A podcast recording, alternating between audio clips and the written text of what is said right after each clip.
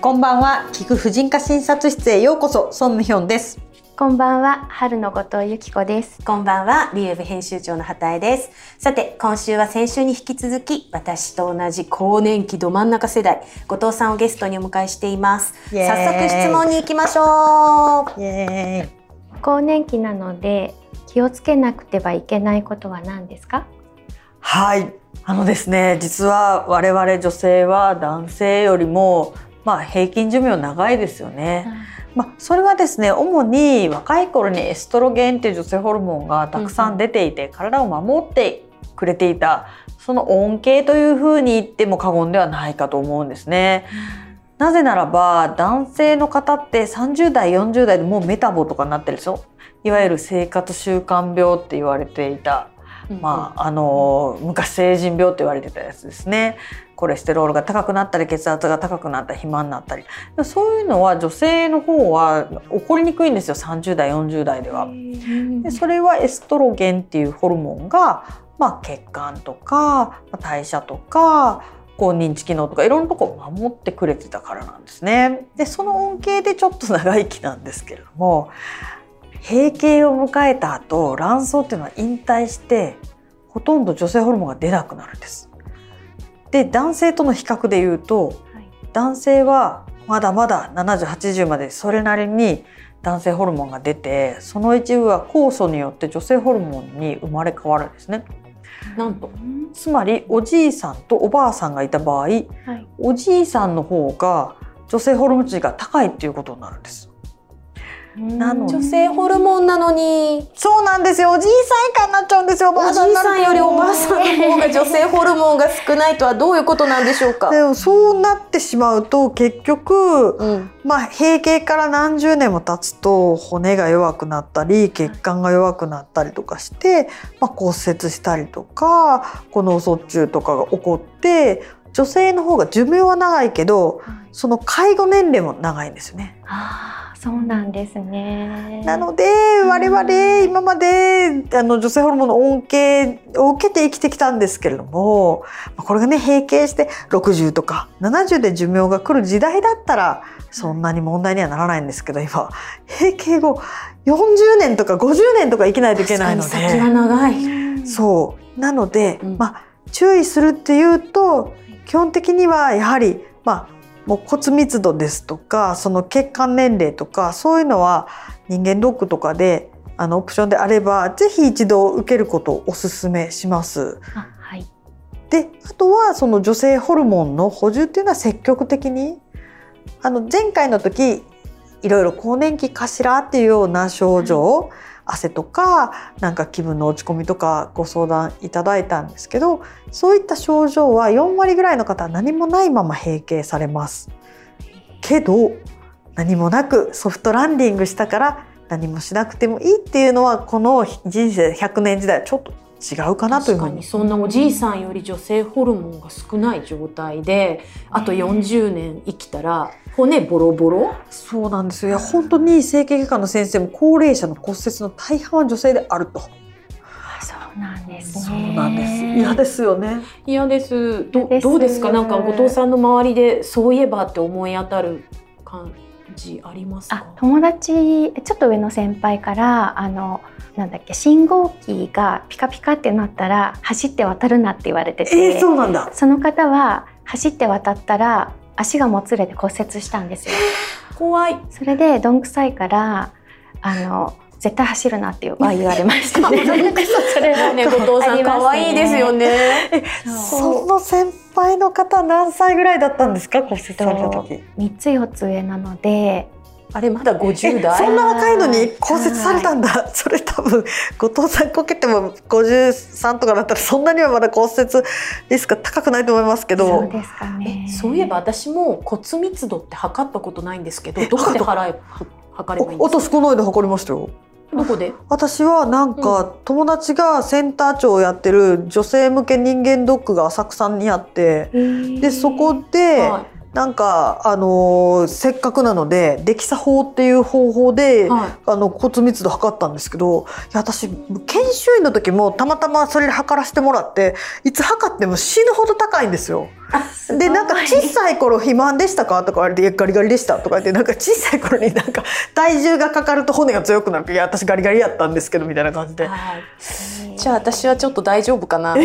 っと丸々してるからな。測ってください。すいませんねえでも人間ドック以外だったら何かに行けばいいんですか整形外科だと思うんですけど、整は形い、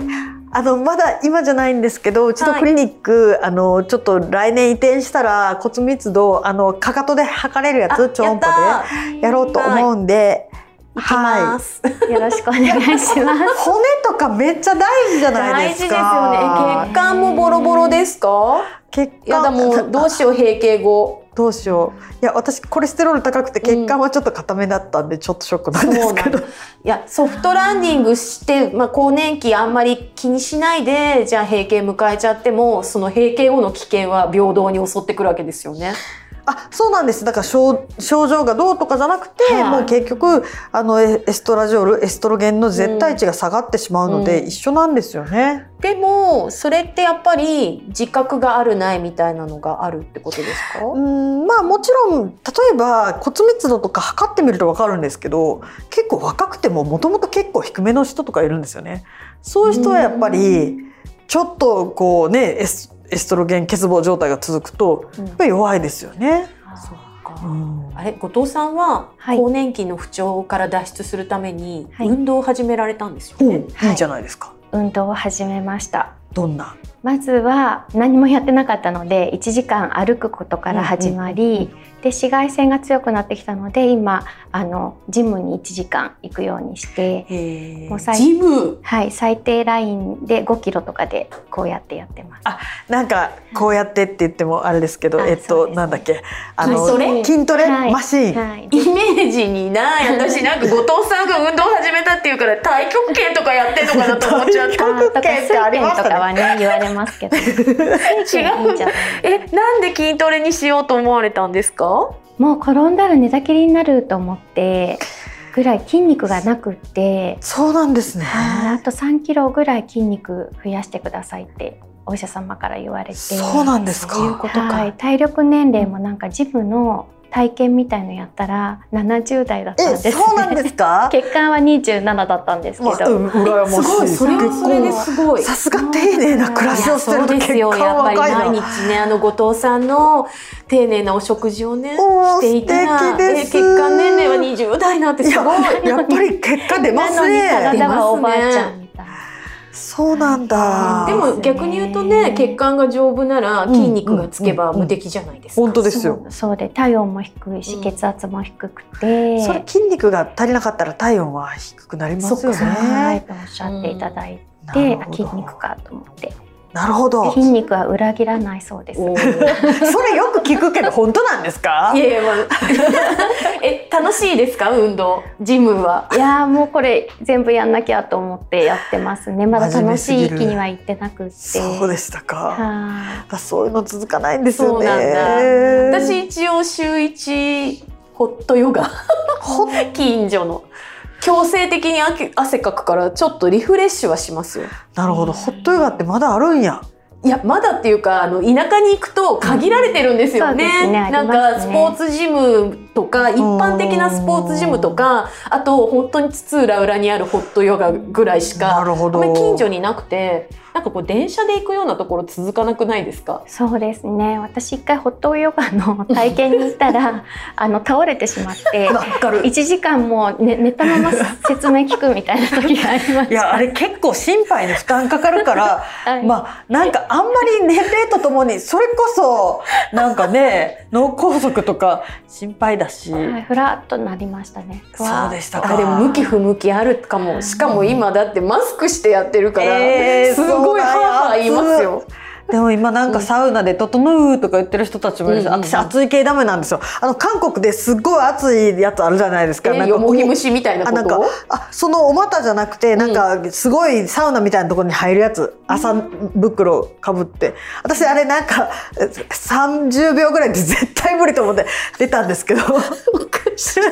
私もサウナは苦手だけどそうそう、まあ、ホットヨガはね一応続いて るなるほど。あでも運動がね大切そういやなんか、その後藤さんがされてるようなうんうん荷重がかかるやつの方が鍛えられると思うけど、そんな心配で負担がかかる熱いやつと かはあんまり年取るとやめといた方がそうなんだじゃあい気いをとつ思けいよまうすかよ。なまあ、単純にね、体が硬いからなんかストレッチしててヨガにしましょう。ヨガ本来の呼吸をするには、あのやっぱりホットじゃない方ホが。ットじゃない方がいや別にいいんですけどね、あのあのはいすいませんそんな感いじですやかね。いやいやいや、あのいやでもやっぱり運動するって大切なことなんですよね運動は閉経後。はいはい大切です。わかりました自分があんまりやって ないから一人ずつや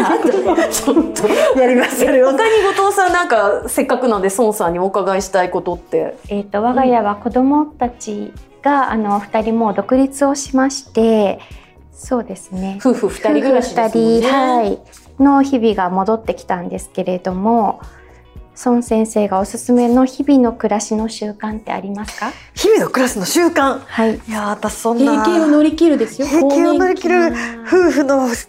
暮らしの習慣。あでも夫もやっぱり男性の更年期はあるわけじゃないですかうん前回もちょっとお話しくださったんですけどそうですね。二人して何かこうやっておけばいいなって思うこととかありますか二人で散歩？いいじゃないですか。はいやっぱり歩くとかいいと思うけど、すいません薄くて私なんかうん生活習慣とか自分に自信がなさすぎて人に アドバイスなんてとんでもないって感じでしかも後藤さん結構完璧でもなんかね2人で手作りのご飯を作るとかなんかこういうなんかあと30年ぐらい続けられそうなものを習慣にされる方がいいと思うんですけど。後藤さん最近、でもご夫婦で旅に出られたりとかね。あまあそうですね素敵どちらにご飯もたまに一緒に、そうなんやそうそう。歩仲良し歩く旅ですようん、3K の中を歩くとかそれぐらいですけどなるほどなるほどなるほどは